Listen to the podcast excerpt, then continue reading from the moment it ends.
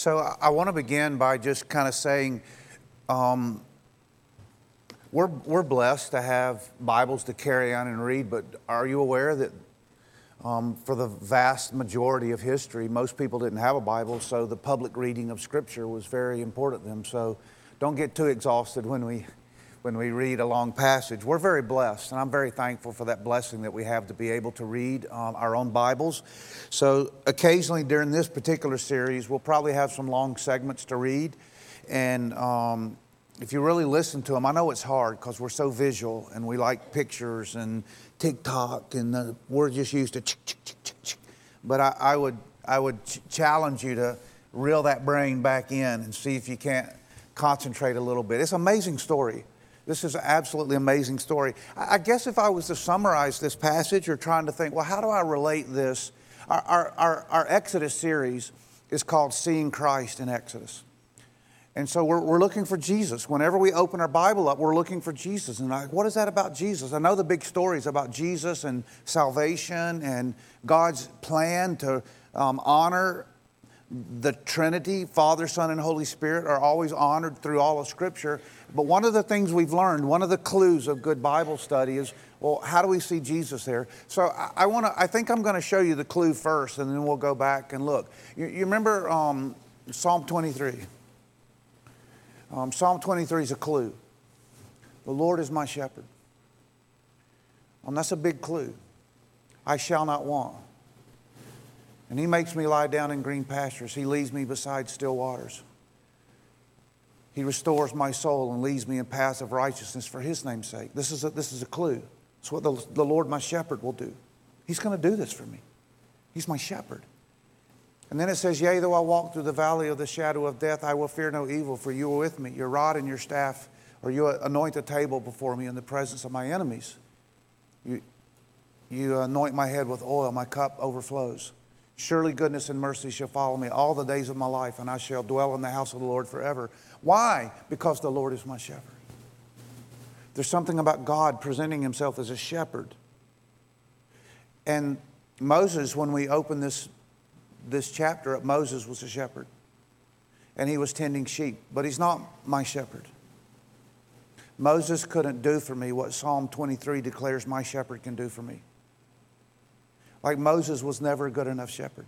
We need a better shepherd than Moses. Amen? And then we come over to John chapter 10, and Jesus says, I am the good shepherd. Ah. Jesus is the shepherd we need. He's the one that can carry us into the promised land. He can take us all the way. So, really, I'm done. That was my sermon. I mean, that's the point. That's the point of this passage where we're being introduced to Moses. is like, hey, Moses, like, all right, let's go. We got a good leader. He's going to give us a good shot. See how far he gets us, and he can't carry us into the promised land. No, no human being can. We need Jesus. That's the whole message of the Old Testament. We need Jesus. So we're going to be through Exodus going, we need Jesus. Who's going to lead us? Nothing ever, anyone ever tried in the Old Testament succeeded in the ultimate goal of God, and that was to get us safely into heaven where we can have fellowship and communion with God. So, just so you know, um, that's, that's the story. But I want to break this particular two chapters down into uh, four, four points. And the first one is um, I'll, I'll repeat them as we go, but just so you'll know where we're going encountering God at Mount Sinai, and then convincing Moses, convincing Israel, and convincing Pharaoh. And these two chapters are kind of like um, God had to do some convincing because, and He had to do with you too. God has to do some convincing because we got our own way we want to go. And Lord's like, no, you need to go my way. And he had to convince Moses, he had to convince Israel, and he actually had to convince Pharaoh, but Pharaoh was not very uh, uh, interested. So he kept having to up the ante. He had to be more convincing, more convincing. Now, Pharaoh, sadly enough, Pharaoh was never convinced to bow to Jesus Christ and bow to God and become a believer, but he was, he was brought to the point of bowing to God to do God's will, to carry out God's will. So he was, he was broken. It took a little bit of convincing for Moses to take up his assignment. It took some convincing for Israel to take, understand their role in what was happening. And it's probably going to take a little convincing for you. So let's go back and let's start with the encounter of God at Sinai. And that's what we're going to look at at first. So Moses was keeping the flock of his father in law. So basically, Moses was working in the family business. And he went from royalty in Egypt to becoming a shepherd. And it felt, for someone who was brought up in royalty in Egypt, it probably felt very demeaning. It's like, very demeaning assignment. Can you imagine what it was like? He spent the first 40 of his years in Egypt being the son of the daughter of Pharaoh. He grew up in royalty. Best education, best money, best resources, ride around in his chariot and, you know, had probably had cool rims on there and stuff. I don't know what we would do this, but he had a really cool life. And then God took that away from him he was going to be the self savior. When he started to step in and say, I'll rescue Israel in his flesh, and he went and killed a soldier, it's like, I can do this for my people. And he was in all in the flesh. Have you ever tried to do something for God, but you were all in the flesh? Like your motive or the goal was good, but you weren't listening to God and you run ahead of God. It's like, I got this, God. Good thing you turned this over to me. And then, boom, flat tire. Engine blows, everything, nothing works then you find yourself far from God. And that's where the next 40 years, um, Moses found himself far from God. He was out in the wilderness, and he, he couldn't have felt farther from the plan of God. The people of God and what God was doing was all back in Egypt, back where Moses came from. He blew it. He is way over here in the wilderness in Midian, far from God, which is exactly where God had him for that next 40 years. It's mind boggling when you think about 40s, because I'm, I'm, not, I'm not 40 yet, so I don't know about about that. Um, maybe. Um, so he found himself in the wilderness, and there he begins. God has a whole other kind of education. His first segment of education was he had to learn about royalty, reading, writing, arithmetic, in the best education possible. So he got all the worldly education. He learned about pharaohs, um, leadership management. I'm sure they taught him everything because he was being trained in such um, a very highly educated and affluent society. And now he's out in the wilderness, and it's like, man, he spends the next 40 years learning how to be a shepherd. It felt very demeaning. Have you ever had things going well and you lost it and you're like in a bad place and you feel like, man, I'm, I'm not in a good place right now? I'm, I, I feel far from God in what I'm supposed to be doing. And do you know that God, if you love God, He has a purpose in this season?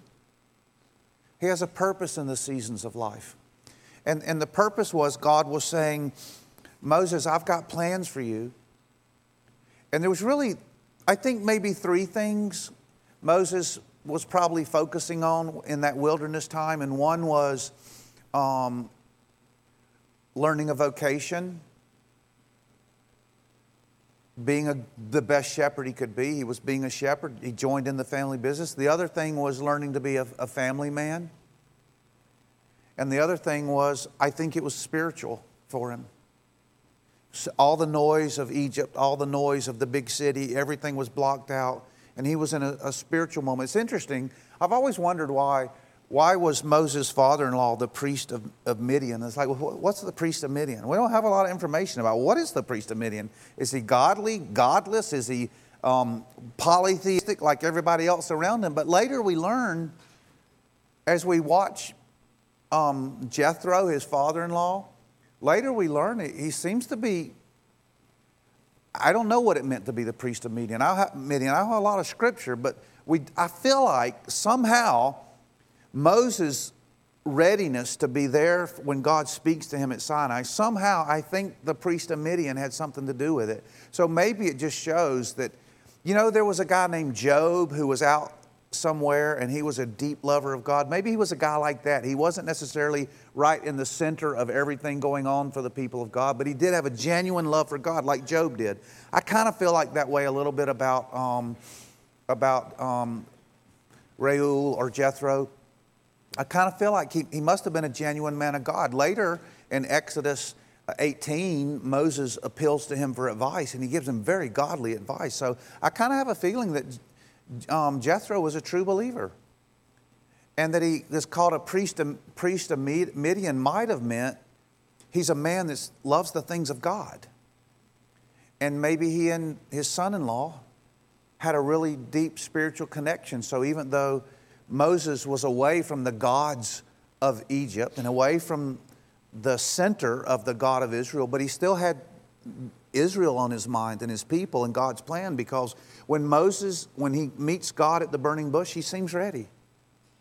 He seems to understand these things. He, God talks about, I'm the God of Abraham, and he talks about the covenant, and Moses seems to be understanding. You got to go, what's that? Who's that?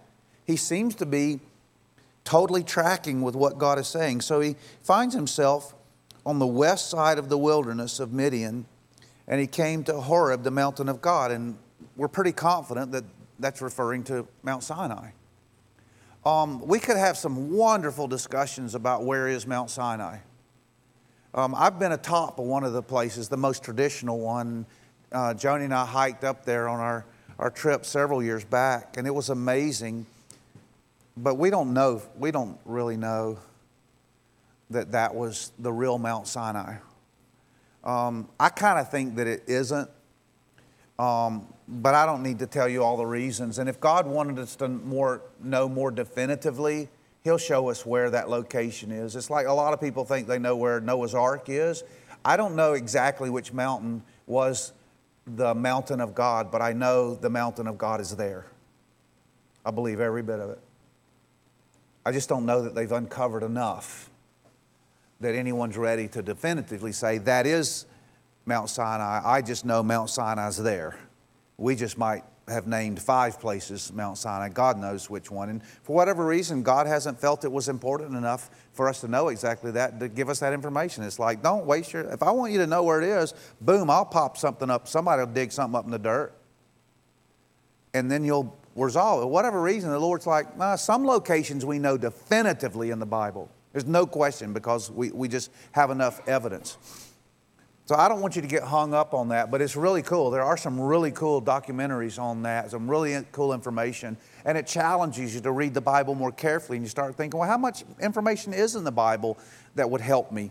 Well, one thing is it says it was in Midian and the west side of the wilderness, and it doesn't say which wilderness, but it makes it sound like the, the west side of the wilderness of Midian so, anyway, wherever it was, he comes to what the scriptures call, Moses wrote down as the mountain of God. And then the angel of the Lord appears to him. And the angel of the Lord, uh, probably we believe, um, there's two ways to look at that. The word angel means messenger, someone come from God. But there's also references to the angel of the Lord. I, I guess we could say that, though the, the Hebrew doesn't do this and the translations don't do this, but we could say big A, little a. And sometimes the messenger of the Lord, big A, angel of the Lord, would be a, um, a theophany, uh, an appearance of God. And so this seems that to be because um, when God speaks and the angel of God comes and that burning bush is burning, and he says, Take off your sandals. By the way, I was cool that you guys both had sandals on. I noticed that. Did y'all read the passage and go, Let's wear sandals today? Or that's a pretty normal Sunday for you guys, though. But it did, I, did, I don't think y'all caught that. I'm smarter than y'all are. Anyway, I'm the one preaching, so I knew what the topic was. I go, Look at them wearing their sandals. They're rocking this reading. Okay. Anyway, um, he told them to take their sandals off because the ground in which they were standing was holy, and it was holy because someone was there. So it seems to me that this is a theophany, a, a, a presence of God. And a lot of times when we think there's a theophany, it's also a Christophany, a presence of Christ. So it seems to me that this could well be a visitation of Jesus. And that's God whom Moses is speaking to.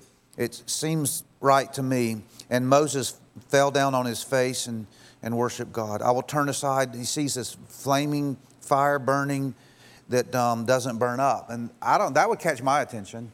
I, just fire catches my attention. Several times the last week, you know, everybody's like, oh, cookout's burning.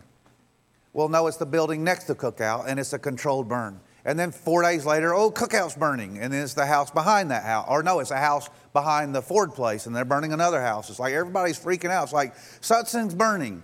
But guess what? It burned like normal fires burn, it burned up. But Moses turns and sees a bush. So it's not, you know, it doesn't take that long to burn a bush. But this bush doesn't burn out. It's like Moses recognizes this, this is God.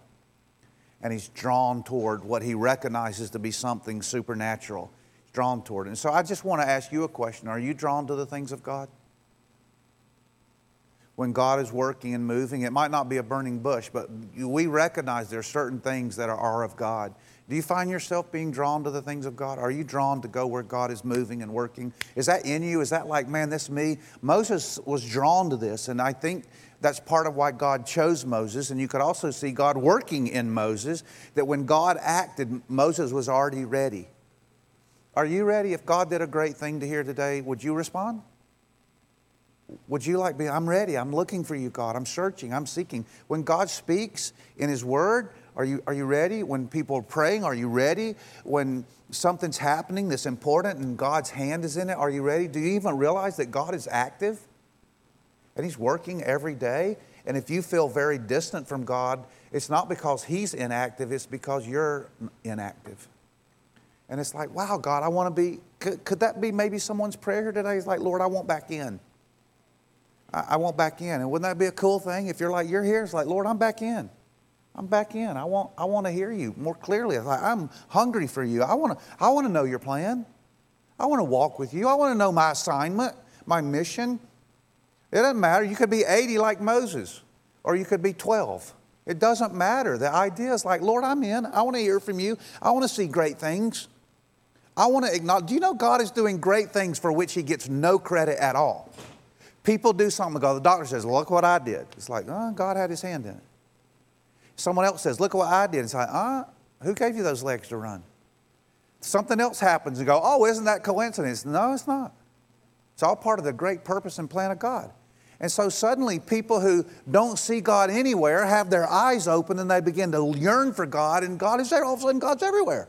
It's like, wow, God was in that conversation. God went before me. Oh, strange thing that I met you and married you.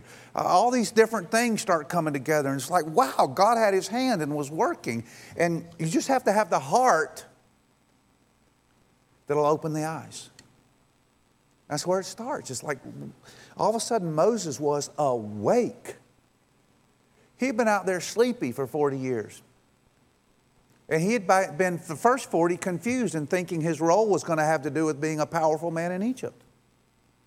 And he totally misread the will and plan of God when he was young, just like some of us do, just like some of you might be doing. And then he spent the next segment of his life searching for God and the will of God. Okay, so he has this encounter and he learned some things. The first thing is he, he took his sandals off. And so I'd be okay if you wanted to do that today. If you wanted to go shoeless at church. I'd be, a, I'd want to know why you were doing it. It would be like, why are you doing that? I mean, I don't care if someone comes barefoot, but if someone is doing whatever God requires to get close to God, then praise God. If you come here and you want to get close to God, I would absolutely be thrilled to see some people visibly, manifestly doing whatever you feel like God is leading you to do. If you want to come up here and pray, you want to come up here, you can come stand beside me if you want to. It might be a little bit uh, odd, but I just want you to say, Lord, I'm hearing from you, and I want to respond in the way that is befitting of you as the King of glory. I just want to respond in a way that lets other people know, like, I'm moving towards God. And it, for some of you, if that includes a physical move, do it. Just do it. I think that would honor God. Always worried about what everybody else thinks. Just move towards God. Wouldn't you like to have that feeling here? Wouldn't you like to feel like you come to church and you feel, I feel like people are moving towards God? I can even see it. You know, I, have said this so many times. When Caleb and I went to that revival at Asbury, that's one thing I will say. I, you can say whatever you want, have all your opinions you want to about it. But one thing I felt when I was there, people felt the freedom to move towards God. It could be right here in the corner. It could be huddled up over here praying. It could be moving toward the front. It could be it could be singing and praising. It could be kneeling. It could be standing. It could be talking with someone. People meeting and crying and praying. But there was something about watching other people move towards God that made you want to move towards God. Would you like to move towards God? Yeah, me too. We need a move of God. And when God starts moving, his people start moving about. You can't just sit there like a log or a brick. I like bricks. It has a lot to do with my house still being there. But I don't like bricks at church. I like life, energy, molecules moving around. Turn the heat up and think it moving. And that's kind of why asking, that's what we're praying for in our, our night of prayer. We're asking God to turn the temperature up. It's cold in here sometimes. Okay, spiritually cold. I want hot. I need hot. I need you to be hot so I can get hot. You need me to be hot so you can get hot. We can warm up, do something for God. Okay, and that's what happened when that bush started burning. Moses started shaking and moving and bowing. And then God says, Hey, I've been listening all along. I've been here, and there wasn't a day that I didn't hear the people crying out. I have surely seen the affliction of my people. I am the God of Abraham, Isaac, and Jacob. I've heard. I've heard your cries. And I've come down to deliver them out of the hand of the Jesus. I'm here. I got my plan. I said it 400 years ago, and now is the time. I will send you to Pharaoh. And Moses is like, No, please don't send me. So God, the next thing that starts happening, God had to convince Moses, and it wasn't easy because Moses is like, I, I don't speak real well. Um, I've been out here in the wilderness. I don't really know what's going on back there. Um, he got he started listing objections. Um, send my brother. He's like, I don't want to be. I don't want to be your guy. Like, Lord, I don't want the assignment you've chosen for me. You ever done that to God? Did God ever ask you to do something hard and you're like, well, I don't like hard things? Ever asked you to do something that costs you? It's like, no, nah, all my money's for me, God. I'll give you, on a good day, I'll give you 10%. But let's don't push it. I don't want to ever give you 100%. We not only tithe our lives, we tithe our heart. It's like, God, I'll give you 10% of my heart. The rest of it's from me. Do my thing and my stuff. I'll give you a little 10, 10% Sunday service kind of thing. I'll do that. That's not too painful. As long as I can get out there with uh, committing anything. Um, so the, the Lord God met and he says, I'll be with you. And the Lord, the, basically every objection Moses raised, God answered by saying, I'll be with you. Lord, I'm not good at talking. I gave you your mouth. I can give you what to come out of that mouth. I can use, in other words, every time we say, I'm not qualified, God, for this mission, God says, but I'm the one calling you. I will qualify you. If your heart's for me, and I am, when God truly is calling you to do something, and you say no, then what you're really doing is you're saying, God, you don't know what you're doing calling someone like me. And God says, You don't know what you're doing, not realizing who it is that's going to do the mission. You have totally uh, been blinded by Satan if you really think I'm counting on you to pull this off. What the truth is, is I'm willing to use even someone like you because I'm the one driving the boat. And then all of a sudden, Moses starts to figure out, and God says, He gives him, He says, I have a new name. Like, oh, well, he's like, Well, Lord, what if they ask who's sending us and say, Tell them I am is sending us? He's like, What? Tell them I am. Like, you are what? I am, period. I am.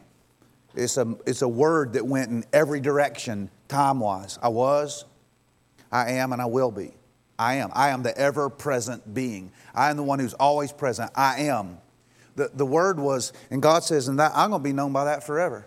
So I think it's pretty, probably we ought to do a better job at remembering this name because God says this is the one I'm going to use forever. So it's pronounced two ways depending on the way the, um, the Hebrew word is its consonants only and they put little vowel markings under it. So depending on how you put the vowel markings, it can literally, those four Hebrew uh, letters can be pronounced two ways. It could be pronounced Jehovah, and the same word, based on the way the um, vowel markings are placed, could also be um, Yahweh. Same one. And I, I kind of, I think it would be cool if we use those words more. You think that would be like we talked about Jehovah? You know, talk about Jehovah? Want to talk about Yahweh? We don't always have to say, oh, God. I mean, that, I mean, please, I, that's a good name too. I'm not, I'm not suggesting otherwise. But I mean, the God says that's the name I'm going to be known by forever. So I think we ought to use it more. Pray to Jehovah. Praise Yahweh.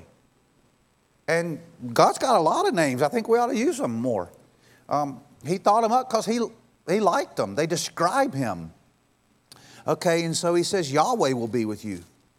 You get down on yourself, friend, if you think you can't do what God's called you to do. Just the real question is are you going alone or are you going with Yahweh? If you're going with Yahweh, then you can do what He's asked you to do.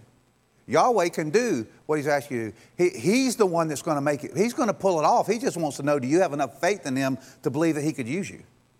He really has a lot. You've turned this thing backwards. You're saying, you're reflecting on yourself, saying, I can't do this. And what, does, how, what kind of revelation is that? Of course, we know you can't do it. God's saying, faith is trusting that I can do this, and I can pick anyone I want to, and I picked you. Do you trust me? Will you believe in me? Isn't that, isn't that different?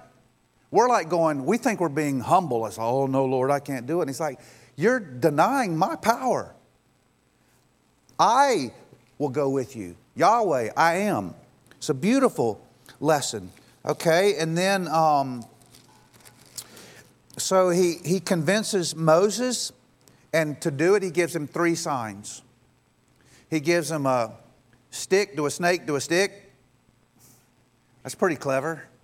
He takes a stick and it turns into a snake and says, grab it by the tail, pick it up, and it's back into a stick. That's, yeah, whatever. You know what I'm saying. Okay, and then he says, watch this one.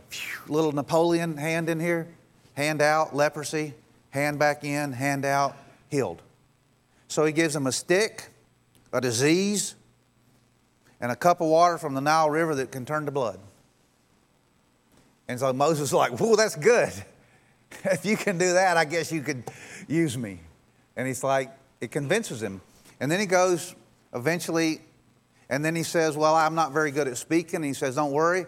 Aaron's actually on the way already. I already got that covered. I knew you were going to say that. It's like God. I knew you were going to say that. I knew that objection was coming. Like God, when we throw our objections up to God, He's like, I knew you were going to say that. I know what you think. What a piddly little excuse. Do you know I've already got the answer? It's uh, answer's already on the way. Isn't that encouraging to know when we're, we're sitting there pouting, whining, objecting? God says the answer's already on the way. You just, you just got to open your eyes. You know, if you had a GPS tracker on Aaron and he's halfway, he's halfway here already. That'd have been pretty cool. And God's answer is already halfway.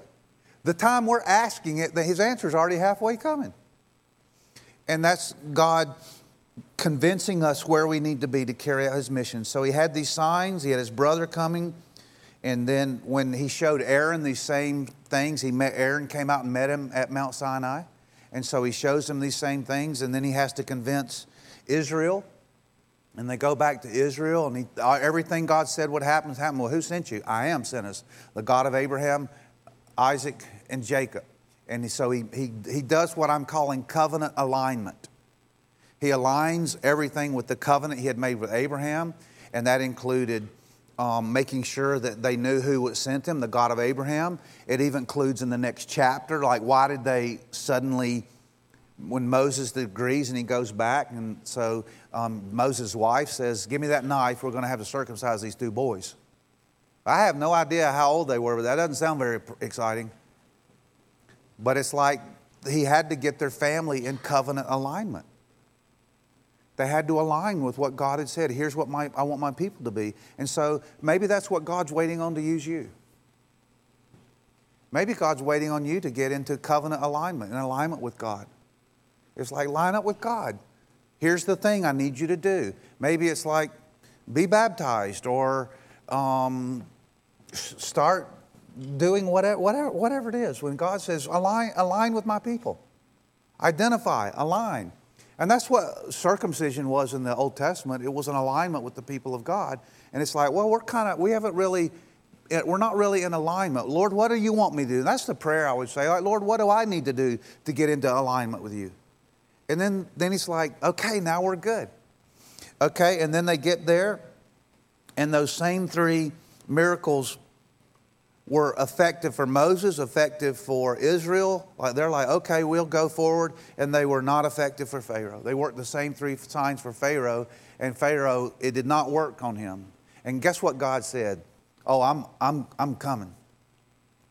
I'm going to show Pharaoh, even Pharaoh, who thinks himself a God, is going to bow to my will.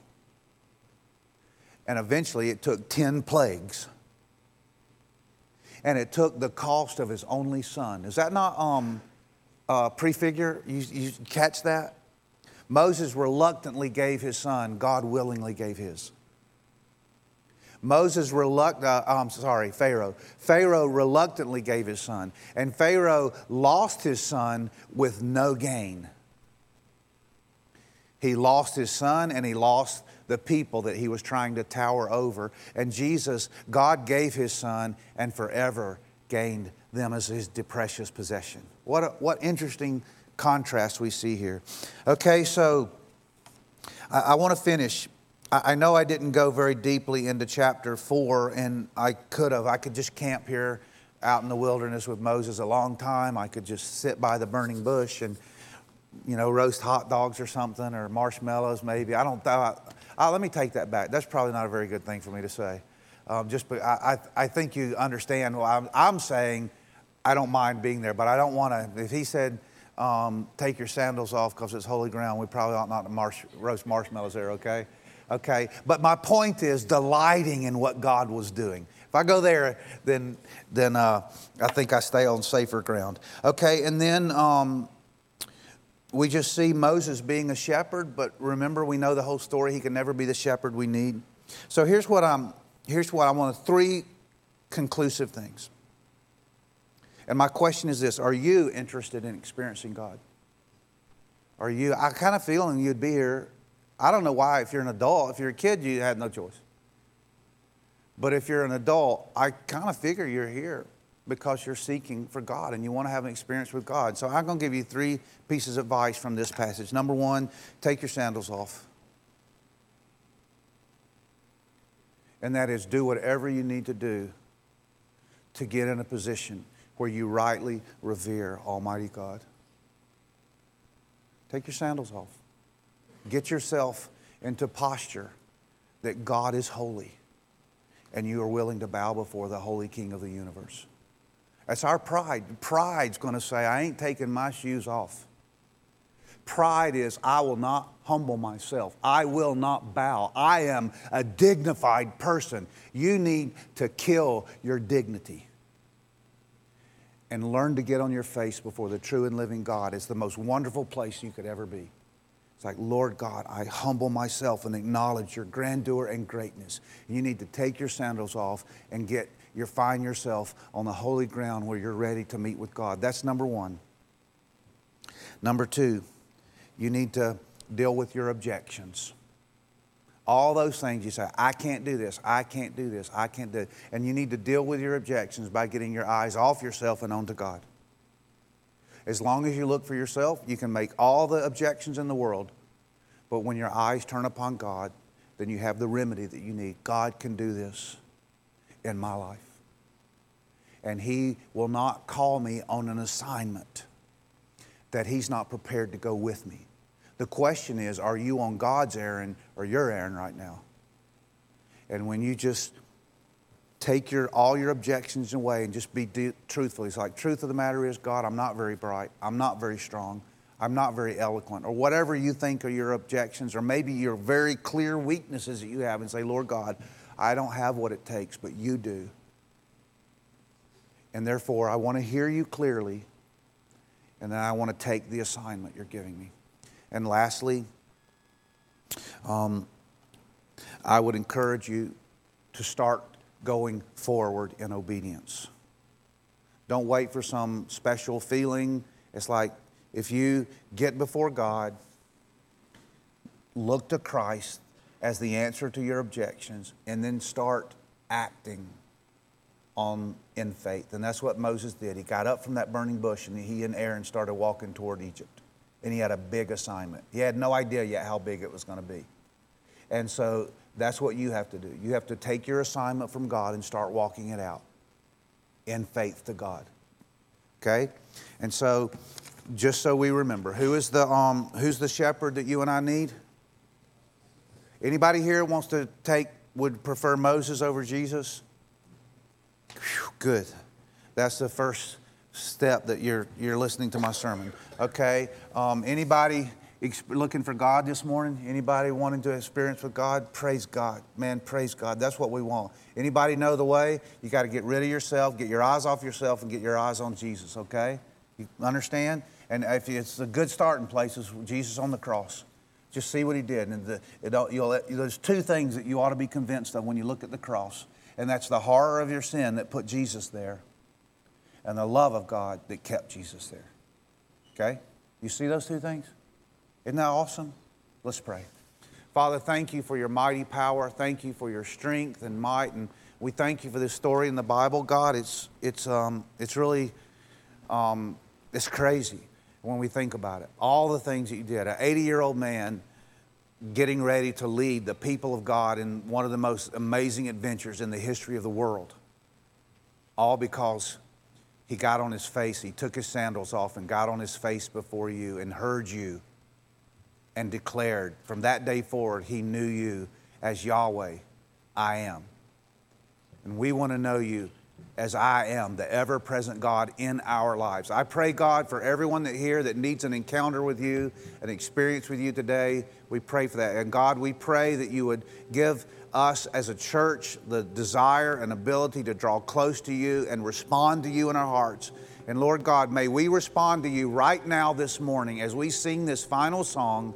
If you're here and you need to respond to Jesus as your Savior, then come to Him pray to Him. Where you are, come forward. I'll talk to you, someone will talk to you.